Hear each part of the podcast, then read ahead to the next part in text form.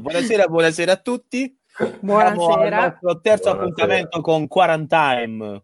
Viaggio in questo meraviglioso periodo chiamato block, dove tutti siamo bloccati a causa di questo meraviglioso amico. Ciao Roberta, come stai? Ciao Francesco. Buone Tutto palme a tutti quanti, buone a proposito. Palme, buone palme. E soprattutto anche buon onomastico alla nostra ospite, perché ha anche un secondo nome, Palmina.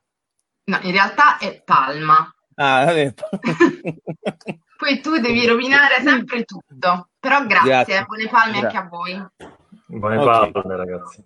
Bene, Oggi, Roby, allora, sì, Siamo in compagnia di due persone serie, diciamo così. sì, diciamo che infatti ce lo stiamo dicendo noi in privato, però in realtà dagli ascolti che stiamo facendo e anche dalle domande che arrivano, insomma, vis- dal numero di visualizzazioni, capiamo che stiamo facendo un, stiamo offrendo un servizio alla comunità perché abbiamo cominciato con, ehm, il, con Don Mimmo Giannuzzi, quindi il parroco della cattedrale di Acquaviva, anche referente per la Caritas, quindi con lui abbiamo affrontato un po' eh, vari, vari argomenti, ci ha anche dato un supporto, insomma. E, mh, poi eh, abbiamo parlato con il eh, dottor eh, Rocco Saldutti, eh, medico pediatra, quindi abbiamo affrontato eh, un altro argomento ancora, quindi ci siamo concentrati sul supporto ai bambini. E adesso abbiamo oggi, in questa domenica così strana, eh, ospiti due psicologi, perché uno non ce ne bastava, quindi eh, eh, no, infatti siamo molto molto contenti. Quindi noi salutiamo il dottor Gianfranco Peragine e la dottoressa. Adriana Iotti. Ehm, avrei tantissime domande da farvi, ehm, e p- poi vi farò anche una battuta, però cominciamo dalla, dalla domanda classica, se Francesco è d'accordo, vado? Vai alla grande. Ok, cioè nel senso vi chiedo come è cambiato eh, in questo mese, perché ormai eh, diciamo che la quarantena per noi dura da, da un mese, eh, come è cambiato il vostro lavoro? Mhm. Ok. Chi Eh, vuole iniziare? Prego. Adria- Ok, grazie. Gianfranco, Eh, ci diamo del tu ragazzi? Ok, Sì, certo. certo, sì, Perfetto. sì, sì, sì. Allora, vabbè, innanzitutto ehm, ci sono state delle disposizioni dal eh, CNOP ehm, che ci ha in qualche modo consigliato di ehm, proseguire con la nostra attività ehm, spostandola prevalentemente in via eh, telematica, quindi tramite videochiamate oppure ehm, con contatti telefonici. Ehm, non ha comunque impedito la, ehm, una psicoterapia individuale un col- sostegno di colloquio eh, psicologico anche in, in studio. Eh, però, ecco, personalmente la mia attività è cambiata in questo, cioè quelli che sono le, le- persone che io seguo, li sto seguendo tutti proprio tramite Skype o video, video chat ehm, per tutelare al meglio mh, noi stessi. Ehm, quindi essenzialmente, eh, ecco, questo è l'aspetto eh, tecnologico che è subentrato nel- nella psicoterapia ai tempi del, del Covid. Bene. Sì, io Adriana, concordo, concordo con lui. Il mio lavoro è cambiato anche un po' di più, nel senso che io mi occupo eh, di due fasce d'età prevalentemente che richiedono una presenza. Io mi occupo di bambini e mi occupo di anziani, in particolare che hanno eh, diversi tipi di demenze. E quindi il lavoro cambia ed è difficile cambiarlo così, perché per loro la presenza fisica eh, è, fondamentale. Eh, però insomma con un po' di ingegno eh, si riesce anche, anche così a lavorare, appunto sempre eh, stando distanti, soprattutto con gli anziani che vanno eh, tutelati eh, ancora di più in questo momento. E eh, dirò, dirò anche un'altra cosa, non solo è cambiato il nostro lavoro, ma almeno eh, nella mia esperienza lavorativa stanno cambiando anche le domande che le persone che si affidano a noi stanno facendo. E, e questo per noi è forse un fatto nuovo, insomma, ancora tutto da studiare, perché eh, anche per noi psicologi, quindi che siamo abituati a studiare il pensiero, i comportamenti, eh, ci troviamo davanti ad un fenomeno nuovo. e quindi eh, insomma anche per noi il lavoro adesso è eh, in divenire, ecco, e oh. dobbiamo prestare maggiore attenzione a quello che facciamo, eh, proprio perché eh, insomma siamo esseri sociali ed essere so- esseri sociali siamo di nuovo costretti a questo isolamento forzato, quindi eh, insomma cambia proprio il tipo di domanda che le persone fa. Mm-hmm. Sì. E quindi, eh, Gianfranco, faccio prima la domanda a te. Eh, sì. Se questo cambiamento eh, ha portato per te benefici, oppure tu reputi che, mh, mm, magari capiamo così, mm. l'incontro psicologo-paziente debba essere sempre, mm. chiamiamolo così, nella stanza del, mm. del tuo studio? Eh, eh, guarda, la, mm, l'incontro eh, faccia a faccia fra psicologo e paziente, fra psicoterapeuta e paziente, ma così come qualsiasi incontro faccia a faccia fra qualsiasi persona, ehm, non è solo un uh, confronto, uno scambio di parole, ma c'è tutto il mondo del non verbale, la prossemica, eh, la gestualità, mh, mm, moltissimi elementi che in qualche modo si vengono a perdere nello scambio tramite, eh, la, tramite il mezzo telematico, tramite il computer. Ehm, questo comunque non, eh, non, significa che non si può, che non posso dare il mio contributo eh, anche tramite la, la, la video chat.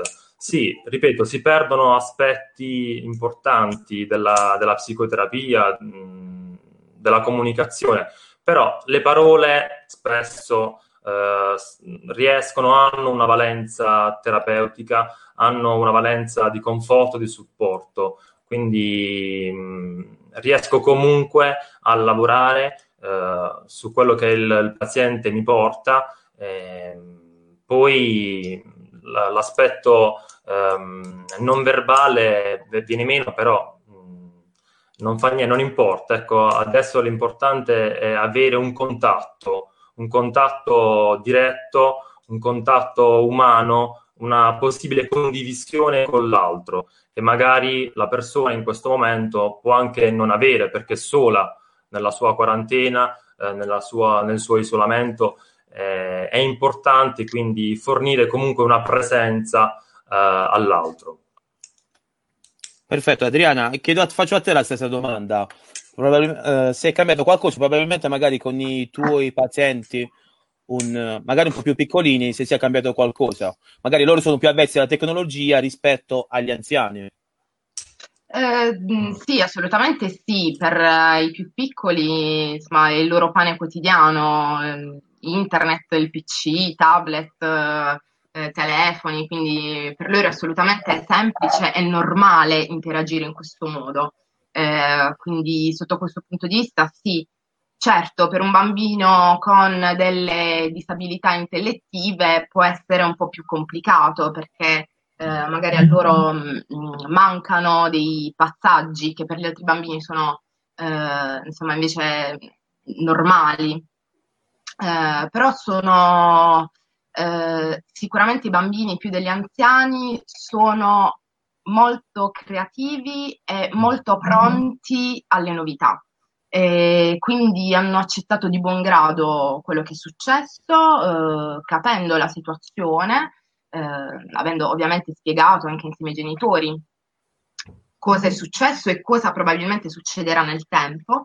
E quindi loro l'hanno, soprattutto i bambini, l'hanno presa bene. In realtà anche gli anziani, perché poi io con gli anziani ora ho un contatto più telefonico, eh, raramente in um, uso insomma Skype o mezzi del genere, eh, perché per loro è un, uh, un, mezzo insomma, più conosciuto quello del telefono, quello di ricevere una, una chiamata, però anche loro insomma, sono eh, creativi in questo senso e mh, mm, accettano tutto sommato eh, questa, questa, novità. Quindi per me è un aspetto positivo, poi eh, alla fine questo è la normalità per molti altri tipi di, di professione, quindi eh, forse siamo noi che dovremmo cominciare ad adattarci e questo magari può essere un buon momento eh, così, anche in vista del futuro, anche senza quarantena. Eh, può essere un nuovo mezzo e questo è il tempo di scoprirlo, ecco. Mm. Vi faccio io una domanda. Visto proprio? che io non sono... Eh? Devi proprio? Sì, una domanda tecnica. Perché qua mi stanno chiedendo, ma si possono fare domande? Assolutamente sì, assolutamente sì, anzi le, le, aspettiamo. Allora, le possono, possono farle su Facebook quindi se raggiungono la pagina Radio Futura New Generation, mettono un like se non l'hanno ancora fatto e uh, praticamente trovano il primo post è la nostra diretta, uh, quindi al momento ci sono diverse persone collegate, possono scrivere nei commenti uh, la loro domanda. Assolutamente la leggiamo e poi rispondete in diretta. E infatti è appena okay. arrivata una domanda di Alba che ci chiede come si può vincere la paura e l'ansia in questi giorni. Mm. Chiede, facciamo Una domanda cominciare... facilissima. Facilissima. Facciamo cominciare Gianfranco e poi facciamo la stessa domanda ad Adriana. ok. Eh, beh, questa sì è la domanda mh, abbastanza comune in questi giorni. Eh, allora, innanzitutto ehm, mi farebbe piacere chiarire che avere paura, avere ansia è del tutto normale, anzi ehm, perché insomma paura e ansia sono emozioni che nascono con l'uomo, eh, sono, si sono evolute insieme all'uomo, quindi eh, è normalissimo avere paura e ansia. Diventano um, intollerabili quando mh, mm, sono un po' di ostacolo alla vita da tutti i giorni. Come si può vincere la paura e l'ansia di questi giorni? Eh, beh, innanzitutto um, quello che mh, mm, una buona norma più che un consiglio, perché per come la vedo io spesso i consigli sono fatti per non essere ascoltati. Um, una buona norma può essere quello sì, di informarsi in merito a quello che accade nel mondo, però senza eccedere troppo e quindi um, dare un giusto tempo alle informazioni che si vanno uh, a cercare, quindi TG o anche uh, le news sui social e soprattutto accertarsi della fonte, perché in giro vanno molte fake news e quindi mh, creano allarmismo, creano panico, ehm, e, insomma non ce n'è bisogno. E, ehm, mh, che altro? Un'altra buona norma potrebbe essere quella di seguire quelle che sono le norme che ci sono state imposte, insomma, dal, dal, dal Ministero della Salute e, ehm, e poi ritrovare i propri tempi, ritrovare se stessi eh, nel proprio, nella propria routine, propri, nella propria quotidianità.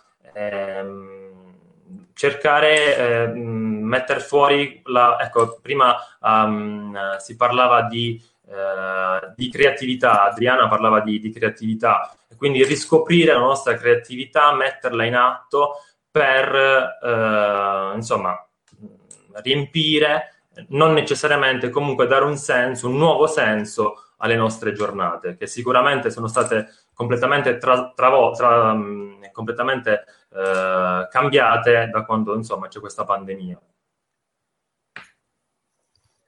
Io concordo con quello che ha detto Gianfranco e voglio aggiungere però delle cose. Ehm, primo, che se l'ansia e la paura diventano non gestibili, allora è il caso di rivolgersi ad un professionista, mm-hmm. nel senso che è vero, è normale in questo momento provare ansia e paura, ma c'è tutto un trascorso dietro che probabilmente spinge alcune persone a provare troppa ansia e mm-hmm. troppa paura. Quindi, sì. senza voler fare pubblicità alla nostra professione, però eh, è così. Se diventa non tollerabile vivere questa quotidianità, allora forse è il caso di rivolgersi a qualcuno. Ci sono tantissimi eh, numeri gratuiti, tra, tantissimi professionisti eh, che si sono resi disponibili, tantissime associazioni di volontariato, di psicologia dell'emergenza. Eh, quindi, insomma, ora basta accendere internet e si trova qualsiasi cosa. Quindi, eh, questo è un consiglio che a me va di dare perché ehm, è un fatto nuovo per noi, ma è un fatto nuovo per tutti, quindi ehm, riconoscere di avere paura e, o ansia, di provare ansia, è, è qualcosa di... Mh, mm, è già un passo grande. Allora, sentire il bollettino delle 18 e dire mamma che ansia, però poi passa, continua a cucinare, lavare, pulire, eh, badare ai bambini, piuttosto che allora va bene. Se questo diventa un pensiero intrusivo, un pensiero che non va più via, allora forse è il caso di affidarsi a qualcuno. E poi un consiglio che a me va di dare è quello di abbandonarsi ogni tanto alla noia. Va bene anche quello, va bene annoiarsi, va bene stare nelle emozioni che si stanno provando, quindi magari provare per un'ora al giorno a spegnere tutto, spegnere televisioni, computer, telefoni, rimanere un po' tra noi e provare a capire appunto che emozioni si stanno provando, come ci si può cullare in queste emozioni e se da soli si riesce a ridimensionarle, quindi a ehm, darle uno spazio eh, che dura un po' di tempo e poi metterle via.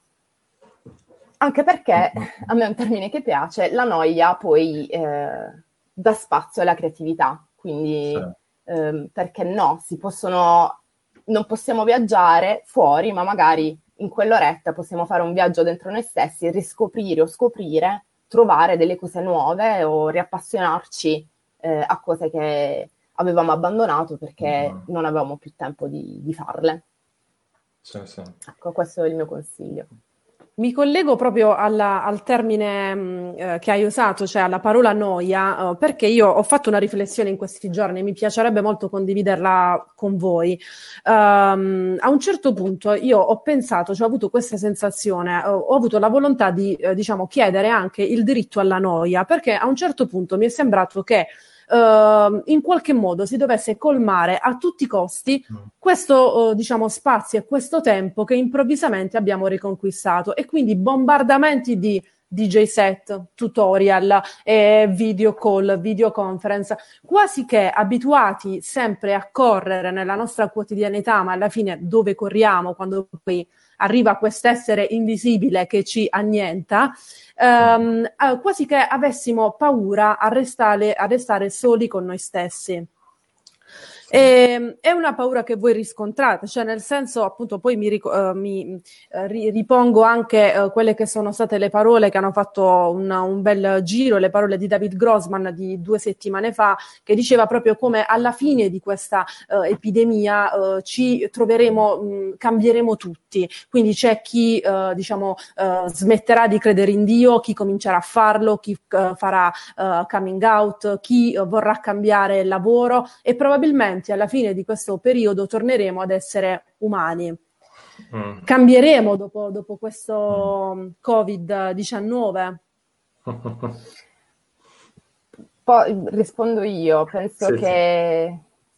alcuni cambieranno, in meglio o in peggio non lo sappiamo, altri continueranno ad essere come sono e probabilmente tra un anno, così come, non lo so, accade in altri tipi di tragedie, dopo un terremoto, non so, eh, si sarà ancora eh, tutti uniti, tra due anni un po' meno, tra tre anni un po' meno ancora e probabilmente tra cinque anni questo sarà diventato talmente lontano da non appartenerci quasi più, non lo sappiamo. Eh, sicuramente qualcosa che c'è, cioè ora fa parte della nostra vita e farà parte della nostra vita, è il nostro bagaglio ora, come magari può essere stata la guerra per i nostri nonni o per i nostri bisnonni, non so. E, ehm, quindi sicuramente è qualcosa che da adesso in poi sarà nelle nostre vite e, e che probabilmente trasmetteremo anche alle nuove generazioni. Diremo che nel 2020 abbiamo passato un anno chiusi in casa e di come questo abbia cambiato o non cambiato eh, le singole persone. A me viene da dire che mh, mm, come tutti i cicli storici ci sarà un momento di, di forte rinascita e poi di nuovo eh, insomma un, un, appiattimento di questa linea. Non so cosa anche il mio collega. Mm, allora, io condivido appieno il, mm, quello che tu hai detto poc'anzi sulla noia eh, come motore per la creatività. e il non necessariamente riempire spazi che possono essere perfettamente vuoti, un vuoto fertile mi verrebbe da dire, no? da cui poi nascono tante altre cose. Eh, rispondendo alla domanda invece su se cambieremo, quindi il dopo, eh, anche qui concordo con, con Adriana, eh, credo che eh, dipenda molto da quelle che sono le risorse di ciascuna persona. Ehm, attualmente ehm, c'è una sorta di concentrazione su quella che è mh, l'istinto di sopravvivenza, cioè siamo tutti concentrati a, fra virgolette, a salvare la pelle. Ehm, un domani, quando questa epidemia, questa pandemia sarà, eh, sarà finita, è, è, come se resteranno un po' delle cicatrici eh, psicologiche su, questo, su quello che su, sull'oggi. E quindi, come diceva giustamente Adriana, qualcuno, per qualcuno può essere un, uh, un passato, un semplice passato che è stato elaborato, masticato ehm, superato. Per altri, invece, eh, può significare eh, l'entrare in contatto con certe fragilità, con certi aspetti di sé che in qualche modo ehm, lo hanno sorpreso e quindi possono, possono portarlo a, um, a, cambiare vita, a cambiare uh, modi di, di, di, interagire con gli altri, anche sì, il lavoro. Ehm, ecco, quindi rimando tutto a quelle che sono le risorse personali di, di ciascuno di noi. Perfetto, diciamo che um, io sono veramente contento di avere questi due ospiti. Io quello che dico sempre, quando ci sono, uh, chiamiamoli così tra parentesi, gli speaker, i presentatori rimangono in silenzio, uh, vuol dire che gli ospiti sono di grande spessore. Per questo vi ringrazio. A questo punto vorrei riallacciarmi a una domanda pervenuta su Facebook, che anche, ammetto, doveva, era anche una delle mie domande, da, di Giussi Regina, che chiede quanto potrebbe essere pericoloso questo isolamento sociale per le persone che mm. già soffrono di pesanti forme di depressione. Mm. Eh. A me viene da dire dipende. Eh, sicuramente non è facile. Non è facile per chi vive tutto sommato una vita tranquilla, abbiamo un sacco di agi, alla fine insomma vivere reclusi non è poi così tanto pesante se ci pensiamo, possiamo mangiare, dormire, vedere film, eh, molti continuano a lavorare, quindi ehm, eh, insomma provando a rendere un po' più razionale quello che sta eh, accadendo, insomma è una reclusione di certo eh, molto semplificata rispetto magari a quella che poteva avvenire 50 o 100 anni fa. Eh, chi vive di depressione, senza scendere troppo nel tecnico, ehm, vive dei momenti di forte inquietudine che lo costringono, anche al di là della quarantena, a stare da solo, isolato. E, ho usato apposta il termine costringere perché ehm, mi viene da dire che non è una scelta di chi ha la depressione, isolarsi. Um, come per tutte le cose, e così come ho risposto d'impatto, mi viene da dire dipende. Sicuramente ci sarà chi eh, accuserà ancora di più il colpo e, e, anche in questo caso il mio invito è a rivolgersi a qualcuno e aggiungo non ad uno qualsiasi, ma comunque a qualcuno che magari sia esperto in depressione.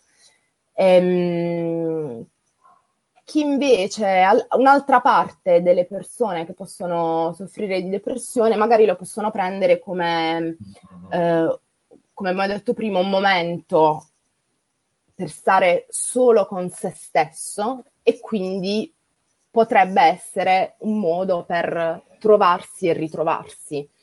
E, ehm, quindi potrebbe essere un momento, eh, come dire, viene da dire, di rispecchiamento anche con, con quello che sta accadendo e, e, forse si potrebbe trarre qualcosa di, di, positivo, cioè un depresso potrebbe per assurdo eh, trarre qualcosa di positivo da questa situazione sempre perché eh, appunto la depressione non è, non è, qualcosa di così semplice, non stiamo parlando di tristezza.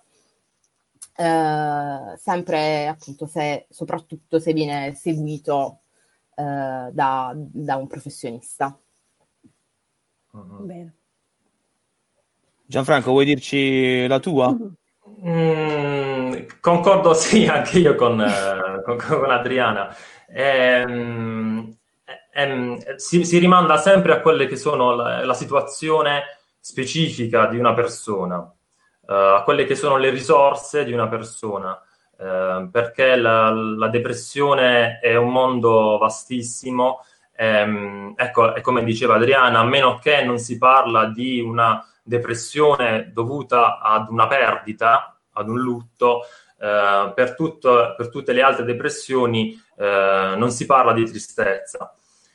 La situazione di isolamento può ingigantire, può amplificare questo malessere, ma anche, può anche darsi che io oh, stavo, leggevo su un, non ricordo dove, alcune, eh, alcuni commenti di eh, gente che in qualche modo si sentiva unita uh, agli altri per, nel, nel dolore, nella solitudine. Quindi in qualche modo, paradossalmente, magari paradossalmente, può accadere che proprio la persona che in questo umore soffre di umore depresso possa sentirsi in qualche modo vicino agli altri nella sofferenza. Quindi può essere un modo di uh, condividere, di collegarsi, di creare una connessione con gli altri che magari ehm, nella vita, nelle routine quotidiane questa persona ha perso. Esatto, vero. Secondo me, eh, Ruby, noi due possiamo andare, eh? Fa- facciamo fare tutto a loro due. Perché davvero Vabbè, noi, noi siamo una... il contorno, noi, noi leggiamo i messaggi e infatti, sì. se vuoi, Francesco, leggo me- un altro messaggio che ci è arrivato. Assolutamente sì. Ok, allora ci scrive Serena uh, che Uh, scrive a proposito della noia, uh, sono d'accordo con la dottoressa, viva la noia, viviamola, e poi chiede, lo psicoterapeuta ha detto che segue i suoi pazienti online. Quanto reputa giusto, in un momento di emergenza come quello che stiamo vivendo, continuare a chiedere l'onorario? Chiedo senza polemica, in quanto ho trovato divergenti opinioni in merito. E qua, anche qua, in realtà, anche io mi sono posta un attimino questa domanda nei giorni scorsi, cioè nel senso che ho visto um, varie iniziative anche di psicologi che hanno messo uh, appunto a disposizione gratuitamente il supporto per i pazienti, uh, altri invece amici che um, insomma stanno continuando a lavorare come giusto che sia con, uh, con il loro onorario. Cosa ne, ne pensate? Gianfranco. Sì. Eh, anche qui ehm, sì, ci sono delle divergenze del, fra, fra, colleghi. Eh, non abbiamo avuto delle direttive precise in merito dal, dall'ente, dall'EMPAP, dall'ente ehm, eh, regionale o anche dall'ente dal CNOP, sì, da quello nazionale per, eh, per l'onorario. Sta tutto, diciamo, alla, alla sensibilità, non so, eh, del, del terapeuta ehm, in questo momento nel venire incontro a quelle che sono le esigenze della persona, ma anche alla situazione il, nel, nel, globale. E, ehm, c'è divergenza, c'è divergenza anche su questa, su questa faccenda. Eh, alcuni miei colleghi chiedono l'onorario, altri non chiedono l'onorario. Io personalmente, anch'io ho aderito all'iniziativa del CNOP eh, di sostegno gratuito offerto alle persone. Insomma, credo personalmente credo che sia un momento molto delicato non per il, per, la, per il, paese, per la città, per la regione, ma per il mondo intero. Quindi, per come la vedo io personalmente, ehm, non chiederei, non chiedo nessun onorario, ecco, almeno fino a quando poi non ha termine la, l'emergenza. Io invece sono l'altra parte della medaglia, eh, nel senso che ehm, non volendo assolutamente paragonare la nostra professione a quella dei medici, degli infermieri o di chi che sia, chi sta lavorando nell'emergenza viene pagato. Il nostro lavoro avviene al di là di questa emergenza quando qualcosa nella normalità di una persona, della singola persona, scoppia, quando quella normalità non, non va più bene per quella persona. Eh, quindi ora c'è da fare il nostro lavoro. quello che io mi aspettavo, eh, senza voler fare alcuna polemica, perché questo non è il, assolutamente il luogo adatto per farlo, per farne, eh, è che eh, il nostro Consiglio nazionale, regionale, ma appunto più nazionale, prendesse una posizione eh, che fosse univoca e che facesse sentire, non a noi, ma perché poi noi siamo tantissimi, quindi siamo 113.000 iscritti nel 2019, quindi un'infinità, eh, quindi non a noi, ma agli organi di governo eh, perché questo è il nostro lavoro. Concordo nel dire mm. che molte persone adesso non stanno lavorando e quindi lì, cioè nel, nel rapporto tra paziente e terapeuta si può decidere di non farsi pagare l'onorario, di fare un mega sconto, di farsi pagare una tantum o quello che è, però quello è nel rapporto tra il paziente e il terapeuta è una cosa che per esempio io faccio a prescindere eh, dalla, da questo momento. Se c'è qualcuno che è in difficoltà, che però ha esigenza di essere seguito da me col mio lavoro, allora posso eh, insieme a lui trovare un compromesso. Quindi questo è il mio, il mio pensiero in merito, appunto, senza poi voler fare polemiche. Assolutamente. Credo, credo, che sia questo. E, mh, mm, non, non deve essere una scelta eh, del singolo professionista, ecco. Mm. Chiaro. Perfetto. Ragazzi, abbiamo un'altra domanda di Nico che ci chiede: dopo l'emergenza sanitaria ci sarà un'emergenza psicologica? Lo mm. psicologo diventerà il professionista più ricercato dopo la pandemia? Io vorrei anche associarmi alla domanda di Nico e chiedervi anche se in questo momento storico, come purtroppo abbiamo sentito anche da questo bollettino di guerra giornaliero, tra le tante morti per il coronavirus ci sono state purtroppo tre suicidi di tre infermieri. Uh-huh. Che due purtroppo non hanno retto, diciamo così, la forza e l'impeto di questo coronavirus. L'altra, ahimè, a quanto ci dicono le cronache, ha avuto paura uh, a seguito del riscontro del tampone positivo. Quindi vorrei uh-huh. farvi queste due domande. Uh-huh. Eh, rispondo io. Um, sì. Probabilmente sì, ci sarà un'emergenza psicologica, nel senso che ci sarà qualcosa che non conosciamo. Eh, non sappiamo per quanto tempo staremo ancora in casa, non sappiamo eh, come verranno gestiti diversi tipi di lavoro, non sappiamo un sacco di cose. Eh, quindi se il, per esempio per un ragazzino di 12 anni non andare a scuola può essere solo che positivo, eh, probabilmente per un adulto non è così. Eh, quindi sicuramente ci sarà un'emergenza nel senso che ci sarà qualcosa di nuovo che emerge.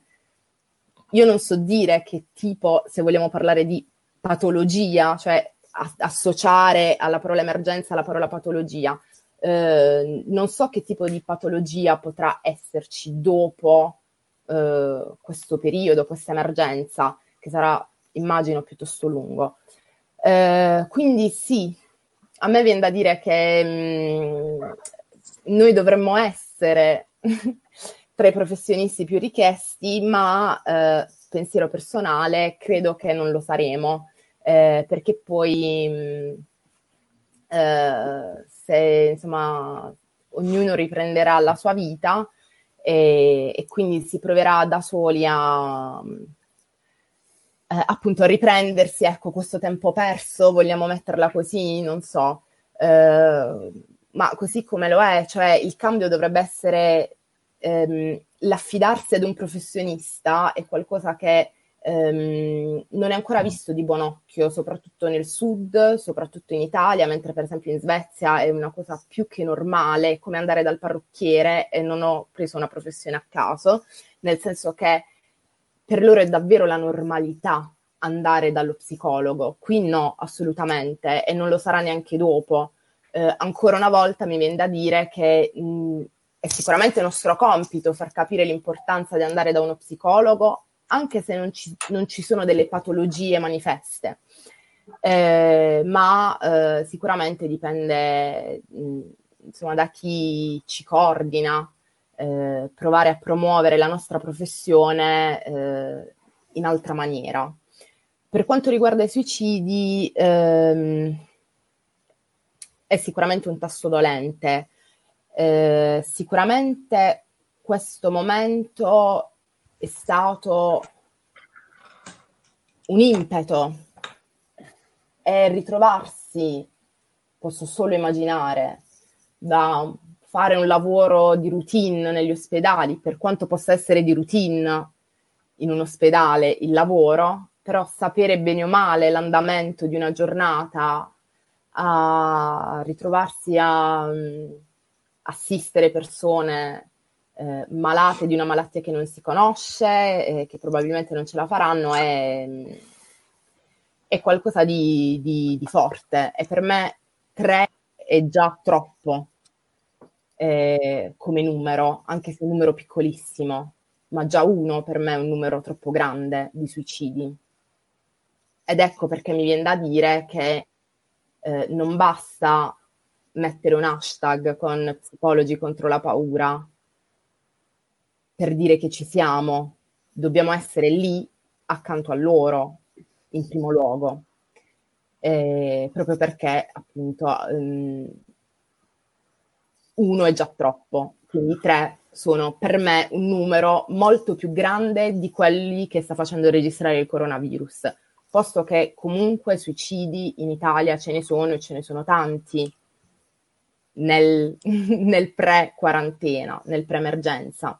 Quindi è comunque un fenomeno eh, che è difficile da, da arginare, a prescindere da questa emergenza. A maggior ragione con un'emergenza del genere è, è qualcosa sicuramente su cui eh, bisogna lavorare in maniera insomma, stretta e contingente.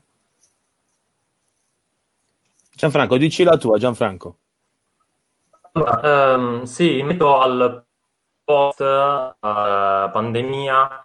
Ehm, vabbè, io sono di parte, non so, mi, mi augurerei che in qualche modo uh, si possa risvegliare quella coscienza uh, di cui parlava Adriana, una coscienza della, del benessere psicologico, ecco, non solo durante la pandemia, durante momenti di crisi, ma uh, tutto l'anno.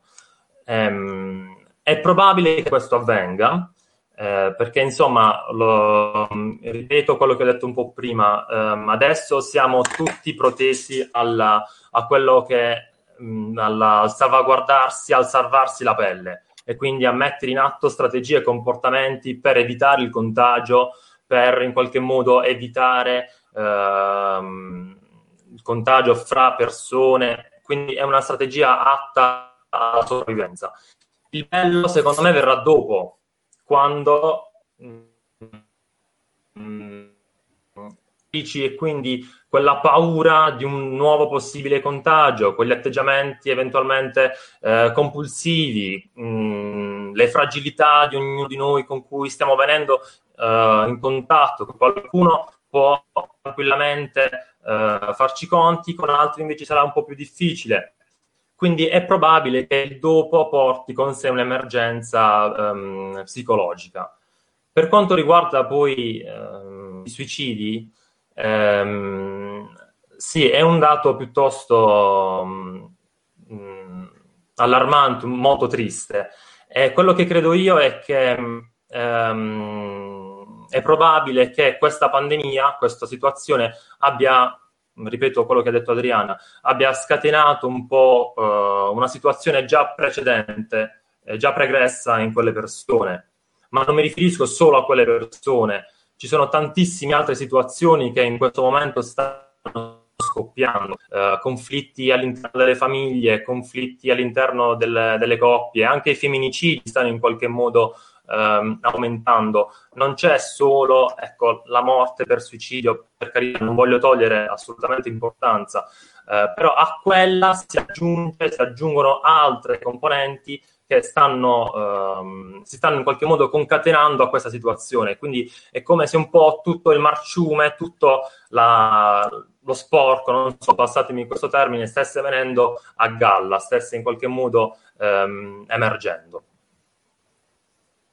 Vero, vero, proprio, cioè, proprio si diceva di, di, recente è facile dire stare a casa, però per esempio per una donna vittima di violenza, stare uh-huh. a casa, infatti si sono drasticamente ridotte anche le chiamate i numeri uh, dei, dei, centri ah, certo. antiviolenza, ma non perché sia magicamente scomparsa la violenza, ma perché si ha difficoltà anche a chiamare, esatto. perché se sei a casa col tuo aguzzino è, è complicato.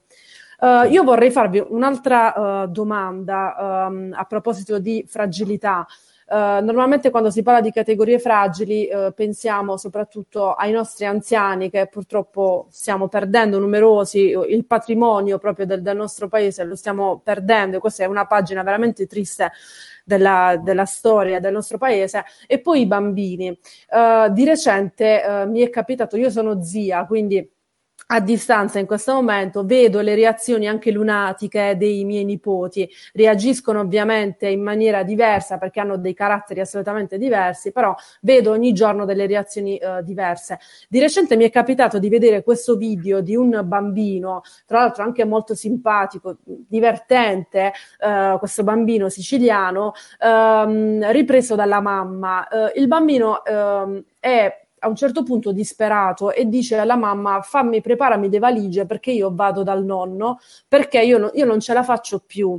Uh, però è molto lucido anche perché dice io ho fatto tutto quello che mi, mi, hai detto di fare, io sto facendo tutto, però io non ce la faccio più, io ho bisogno di vedere gli altri, ho bisogno di uscire, io non ce la faccio. E il video si conclude con il bambino uh, che, che, piange ovviamente, distrutto, uh, che va a nascondersi dietro, dietro, la tenda di casa in, in soggiorno e dice lasciami stare, voglio stare qui da solo.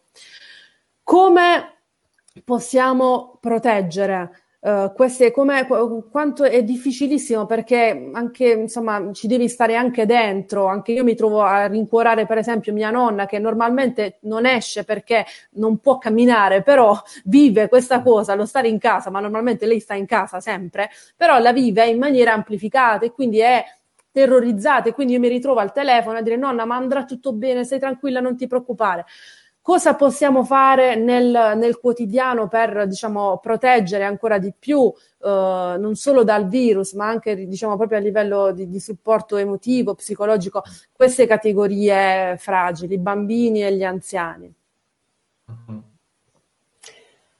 Um, rispondo io che ci lavoro. Um, un bambino che non vuole stare a casa probabilmente non mi sto riferendo a questo video, non l'ho visto e quindi sto facendo un, un, discorso assolutamente generico e generale.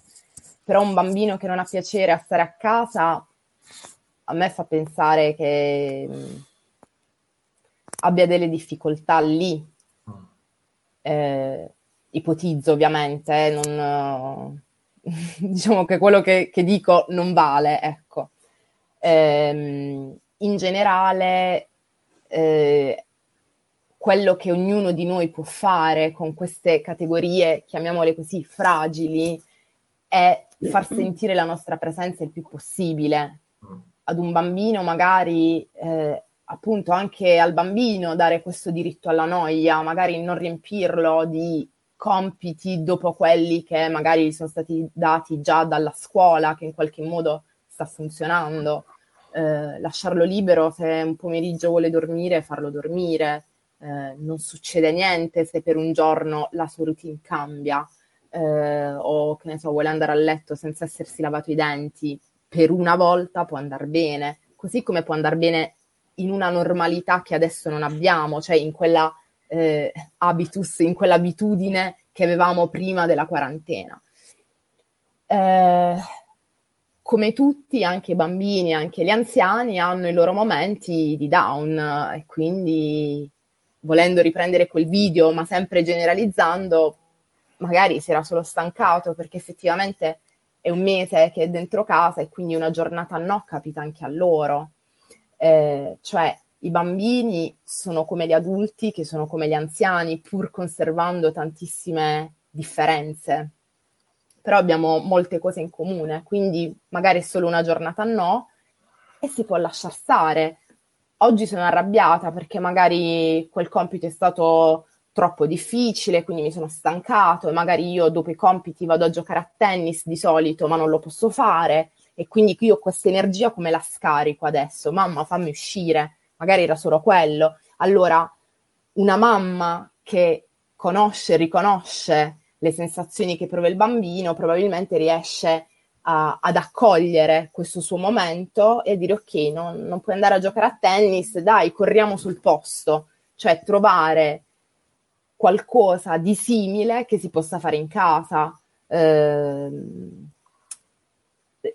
ma anche continuo a dire, dire ok, oggi è la tua giornata no, vuoi essere arrabbiato? Va bene, lo accetto, perché anche i bambini hanno diritto ad essere arrabbiati, ad esprimere, così come insomma, hai detto tu Roberta, era un bambino lucido nel dire quello che stava dicendo.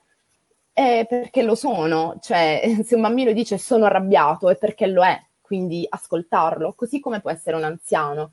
Eh, certo, il fatto di ehm, sentirci costretti a stare a casa, e riprendo se me lo permetti, eh, insomma, quello che ti dice tua nonna, no? voglio uscire di casa pur non facendolo di solito, eh, beh certo ce lo stanno imponendo, cioè eh, è difficile per qualcuno accettare il fatto di non poter uscire perché no e basta, non ci sono ragioni, non si può fare un ragionamento non c'è un motivo, non lo vedo io questo virus, proprio a me deve prendere questo mm, virus, Mm-mm. beh dai, una passeggiata me la posso fare.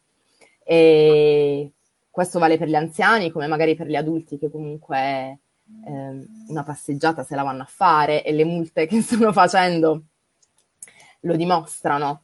Eh, sì, può colpire anche te in quei tre minuti di passeggiata che eh, che ti sei concesso pur non potendo, però mh, quando non si riesce a vedere qualcosa o non si può creare un ragionamento eh, come dire, logico e circoscritto, eh, diventa difficile accettare delle regole. Ecco. Gianfranco. Sì. Eh, non so, quello che stavo pensando è che paradossalmente questa che stiamo conducendo, questa guerra che stiamo conducendo, è la prima, forse, la prima guerra che, che unisce, unisce tutto il mondo, cioè tutto il mondo è schierato contro la lotta, insomma, contro questo, questo virus. Ehm, io non ho esperienza con, con i bambini, ehm, ehm, poca, ne ho poca con gli anziani. Quello che, ehm, che posso dire è che quello che può in qualche modo veramente essere utile ehm, è la connessione, è la presen- dare la propria presenza a queste persone, agli anziani che vivono in solitudine e anche ai bambini, come diceva Adriana, ascoltarli, accettare i loro sentimenti, le loro emozioni, che siano di rabbia, di noia, non costringerli a fare cose che non vogliono. Ehm, quindi anche per un anziano che sta lì e non capisce perché non deve uscire, perché non può andare a fare una passeggiata, armarsi, non so, di pazienza e stare lì con lui, ma anche nel senso um, virtuale, quindi con una telefonata, non solo dal senso uh, prettamente fisico, far sentire la propria presenza e assicurargli che andrà tutto bene. Non è molto, non è il 100%, però è sempre qualcosina, è sempre qualcosina che fa bene. Far sentire la presenza, la vicinanza a persone che possono sentirsi soli in questo periodo eh, può essere la chiave giusta per passare e andare oltre questo momento particolare. Forse la... abbiamo perso forse Gianfranco. L'abbiamo perso. Vediamo sì. un po' se riusciamo a, a ribeccarlo. Adesso sì, Gianfranco, abbiamo perso okay. gli ultimi 20 secondi del tuo pensiero, forse 10. Ok, no, dicevo che essenzialmente la, la, chiave per passare, per andare oltre questo momento è la presenza, presenza umana, non carnale ma umana, quindi un contatto che sia virtuale ma anche, cioè, che sia fisico ma anche virtuale, quindi eh, far sentire la presenza, il calore del, dell'altra persona. Questo, ho concluso così il mio discorso. Benissimo. Perfetto. Francesco, uh, vuoi leggere No, se, se, hai delle domande oppure c'è un... No, no, ho letto questo messaggio e devo Bello. dire che è un messaggio che mi piace molto. Sì, infatti. Eh, ancora Serena che ci chiede, ci, anzi più che altro non è una domanda, è anche una sua riflessione. Sì. È pensiero comune e semplicistico in questa situazione focalizzarci solo sull'importante della salute in questo momento. A noi è stato chiesto solo di stare a casa. Però tutti quanti purtroppo non possiamo sottovalutare l'impatto delle conseguenze che ahimè ci saranno, quindi perdita di lavoro, problemi di depressione, come abbiamo detto prima, suicidi. Quindi uh, Serena ringrazia ovviamente voi due per, per parlare, per portare in riflessione. E voglio sapere se avete questo stesso pensiero di Serena. Io ammetto di avere lo stesso pensiero.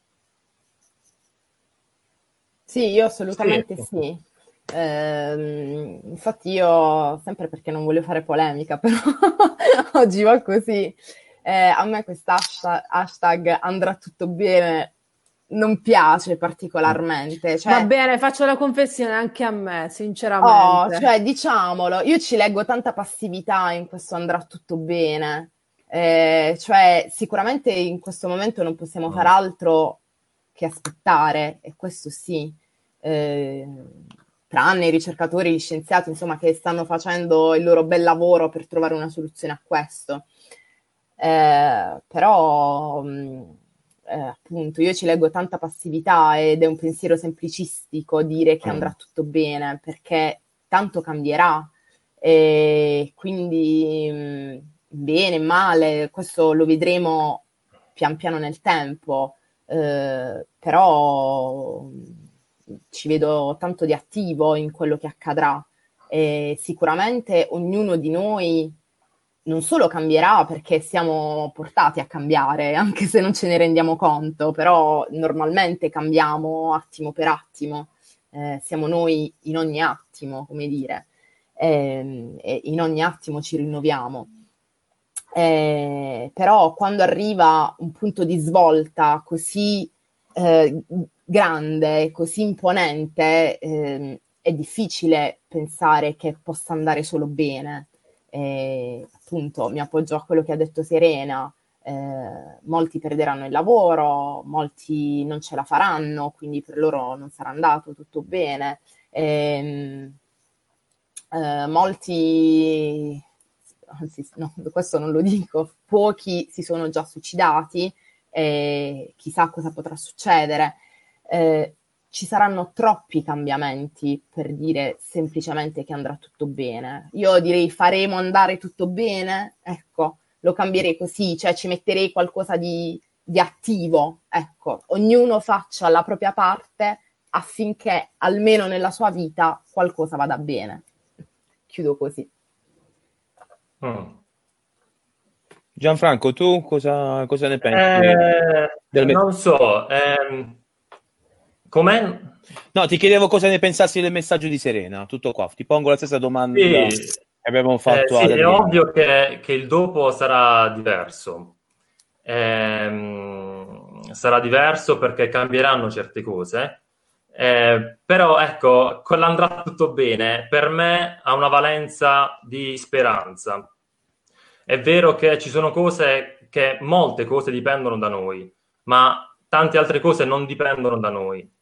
Quindi il dare una speranza eh, che mh, mm, insomma può, può, essere, per come la vedo io, può essere di aiuto e di conforto. Non è detto che quell'andrà tutto bene sia riferito alla, alla vita di una persona, però eh, secondo me è riferito alla, alla malattia, cioè andrà tutto bene, nel senso ne usciremo, ok? Poi magari è un momento di reset per alcuni, magari per altri sarà un momento in cui eh, la, la, la, propria vita sarà accelerata o per altri continuerà come sempre. Però personalmente io quella speranza dell'andrà tutto bene non la toglierei. No, no, ma non volevamo distruggere, anzi io lo, io lo utilizzo no, anche no, no, in realtà l'hashtag, però magari uh, spesso, cioè, oltre ad andrà tutto bene, uh, spesso leggiamo anche o sentiamo, siamo tutti sulla stessa barca, in realtà certo. in questa tempesta c'è chi ha lo yacht, chi ha la barchetta, sì, chi ha il motoscafo, sì. per cui magari è facile vedere anche, diciamo, sentirsi dire ecco non andrà tutto bene, magari dal VIP che sta nella sua no, mega sì. casa con la piscina, la sauna, il giardino, ah, tu dici io sto in una casa di 50 metri quadri, andrà tutto bene? Okay, sì, certamente perché faremo in modo che vada bene, però insomma è, è, difficile anche mantenere un po' sì, alta sì. La, la, speranza. Nel frattempo arrivano anche uh, altri messaggi. C'è uno che non ho capito molto, sì, in effetti. Però, secondo me ha sbagliato pagina perché era più, secondo me era proprio questo è proprio il tipico uh, commento che si legge sotto gli aggiornamenti del sindaco. Quindi eh, c'è troppa gente in giro, vabbè. Eh, quindi secondo me non è, ha sbagliato pagina. Comunque salutiamo eh, l'amico Giuseppe da l'amico Rivoli, Giuseppe Rivoli, da Rivoli. Rivoli, credo Torino, se non ricordo male. Eh, quindi Forse. ecco perché. Comunque sì, salutiamo, abbracciamo ovviamente Giuseppe. Eh, e poi c'è... Uh, no, ah, ok. Uh, e poi sì. c'è Antonio anche che sì, ci manda no, un perché c'era un altro messaggio c'era un altro messaggio sempre di Giuseppe secondo me ripeto sta, è sbagliato il contesto però uh, c'è Antonio che chiede qual è il vostro consiglio a chi sta passando questa quarantena in solitudine mm. Mm. Uh, se per solitudine intende da solo mi viene da Io pensare. suppongo di sì, penso, penso proprio di sì. Esatto, solitudine ha mille significati, ognuno gli attribuisce il proprio, quindi io uso come eh, diciamo il significato della parola solitudine da solo, cioè da, da solo in casa. Ehm, come lo stanno facendo tutti, nel senso che eh, ogni tanto va bene la presenza degli altri virtuale, eh, quindi una bella telefonata con qualcuno a cui teniamo particolarmente. Eh, ogni tanto va bene stare da soli e annoiarsi, ogni tanto va bene passare una giornata a guardare solo telefilm. Eh, certo non deve essere semplice per chi vive proprio da solo, cioè è lì e può parlare solo con se stesso e può vedere solo se stesso e magari, non lo so, si deve cucinare ogni giorno da solo, non ha nessun altro che lo faccia al posto suo, eccetera. Eh, però mh, quello è l'unico modo. Poi a me viene da pensare un'altra cosa, che magari insomma, non è proprio l'orario giusto per dirlo, però io la butto lì. Eh, siamo in un'epoca moderna, le università vanno su internet, eh, liceali, scuole medie vanno su internet, si lavora con internet, anche del buon sesso su internet si può fare da soli, con, cioè nel senso no, stando da soli e quindi Infatti c'è uh, YouPorn alle stelle. Esatto. Nell'ultimo mese, quindi anzi, ben venga mese, anche per... Questo mese gratuito per tutti è stato... E infatti, infatti ci sono diverse esatto, iniziative cioè, per cui... Ehm, anche mm, a me viene da pensare, non lo so, scaricare delle app di incontri o cioè anche il riproporsi, eh, perché mm, sempre generalizzando, eh, ora non so, cioè nel senso non a queste domande è evidente che per noi è difficile rispondere perché eh, penso che anche Gianfranco sia d'accordo con me, eh, noi rispondiamo sempre dipende, perché dipende da chi abbiamo di fronte.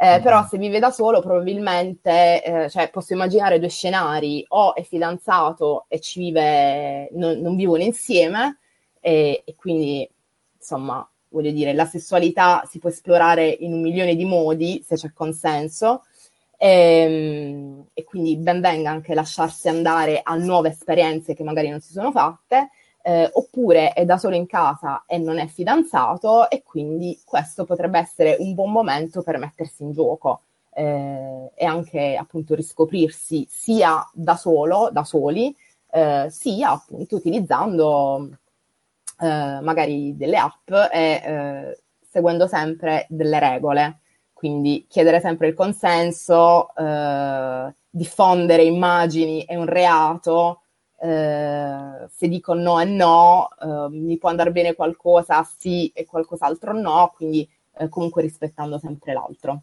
Ecco, questo è il consiglio così della domenica. La domenica, delle, la domenica delle palle, tra l'altro. Eh. Beh, abbattiamo un po' di tabù, dai. Eh. Certo, sì, sì, sì, è vero. Sì, io condivido in toto quello che ha detto Adriana. Eh, a meno che non si parli appunto di solitudine in mezzo agli altri, perché molta gente è sola in mezzo agli altri, però se una persona è completamente sola, anche per me valgono gli stessi consigli che ha dato Adriano sotto qualsiasi eh, aspetto, anche quello appunto di vista del eh, erotico, sessuale, degli incontri, insomma, internet, il mondo del web in questo momento ci viene incontro. Eh, poi, non so, la persona sola si può anche chiedere ma proprio questo a livello introspettivo, a livello terapeutico, che cosa ha fatto, che cosa non ha fatto affinché lui si trovi in questo momento da solo nella, nella sua vita. Ma ecco, questa è proprio una cosa un po' più, eh, un po più profonda. Ma anche Perfetto. se quella situazione a lui piace, o a lei, lui, cioè lui come insomma, essere sì. umano, eh, senza usare generi, eh, magari è una situazione che, che può piacere che può piacere ancora di più. Quindi magari in questo momento mi può, ci può far pensare io da solo sto proprio bene e quindi no? godere di questa situazione. Uh-huh. Ecco. Uh-huh. Sì. Bene. Francesco, questa, allora siamo pre- precisamente in diretta da un'ora, queste erano, eh, diciamo, eh, era uno speciale che avevamo pensato eh, de- della durata di 30 minuti, però devo dire che, eh, insomma, è, è, volato il tempo, uh-huh. cioè, ok, no, c'è qualcuno che sta, vabbè, sta scrivendo, secondo me stanno Qualcuno parecchie persone che si, si sta, sta divertendo in questo sì. momento, ma noi siamo contenti perché vuol sì, dire perché nostro... diamo, diamo, occasione per insomma di divertimento, quindi ringraziamo le persone che stanno, che stanno scrivendo. Va bene, Francesco, tu vuoi aggiungere qualcosa? Secondo me abbiamo già. Io penso diciamo... che abbiamo già dato tanto. Sì. E quindi io vorrei ringraziare i nostri due, i due ospiti. Uh, alla fine, come noi abbiamo detto sempre, è un appuntamento di 40 minuti, quindi se siamo arrivati a oltre l'ora, vuol dire che abbiamo dato e detto tanto e quindi io vi ringrazio per, uh, per aver accettato il nostro invito a essere qui presenti in questo modo diverso nella nostra radio. Grazie a voi. Grazie. Allora ancora una volta ad Adriana Nitti e Gianfranco Peragine. Ricordiamo che un po' come dopo il Natale il nutrizionista e il professionista più ricercato, eh, gli psicologi, no, ma anche adesso, quindi magari non aspettiamo, se sentiamo la necessità di eh, diciamo avere un supporto, non aspettiamo che passi eh, diciamo il momento, ma approfittiamo eh, di, anche di, del, del, tempo che abbiamo a disposizione, rivolgiamoci perché non, non ehm, senza avere paura o timore o vergogna, ecco, ricollegandomi a quello che diceva Adriana prima, insomma, uh, quindi non c'è nulla di cui vergognarsi nel chiedere aiuto, anzi è da stupidi non farlo, non chiedere aiuto, ehm, perché nessuno si salva da solo, quindi se abbiamo bisogno, Gianfranco Peragina e Adriana Nitti, i due professionisti a disposizione per, uh, insomma, il, il supporto di cui abbiamo sicuramente bisogno. Grazie ancora, buon lavoro a, a questo punto. Eh, Francesco, Francesco, ci risentiamo presto. Ci risentiamo e... presto. Come noi aggiorniamo solito... su questa pagina. Ogni tanto spuntiamo così e diciamo ragazzi alle 7 collegatevi su Radio Futura che ci siamo io e la Ruby. Quindi ancora grazie al dottor Peragine, ancora grazie alla dottoressa Nitti. Ci risentiamo. Buona, buona, domenica a tutti quanti e ci sentiamo. Grazie a voi. Ciao. Grazie. ciao. ciao. ciao. ciao. ciao.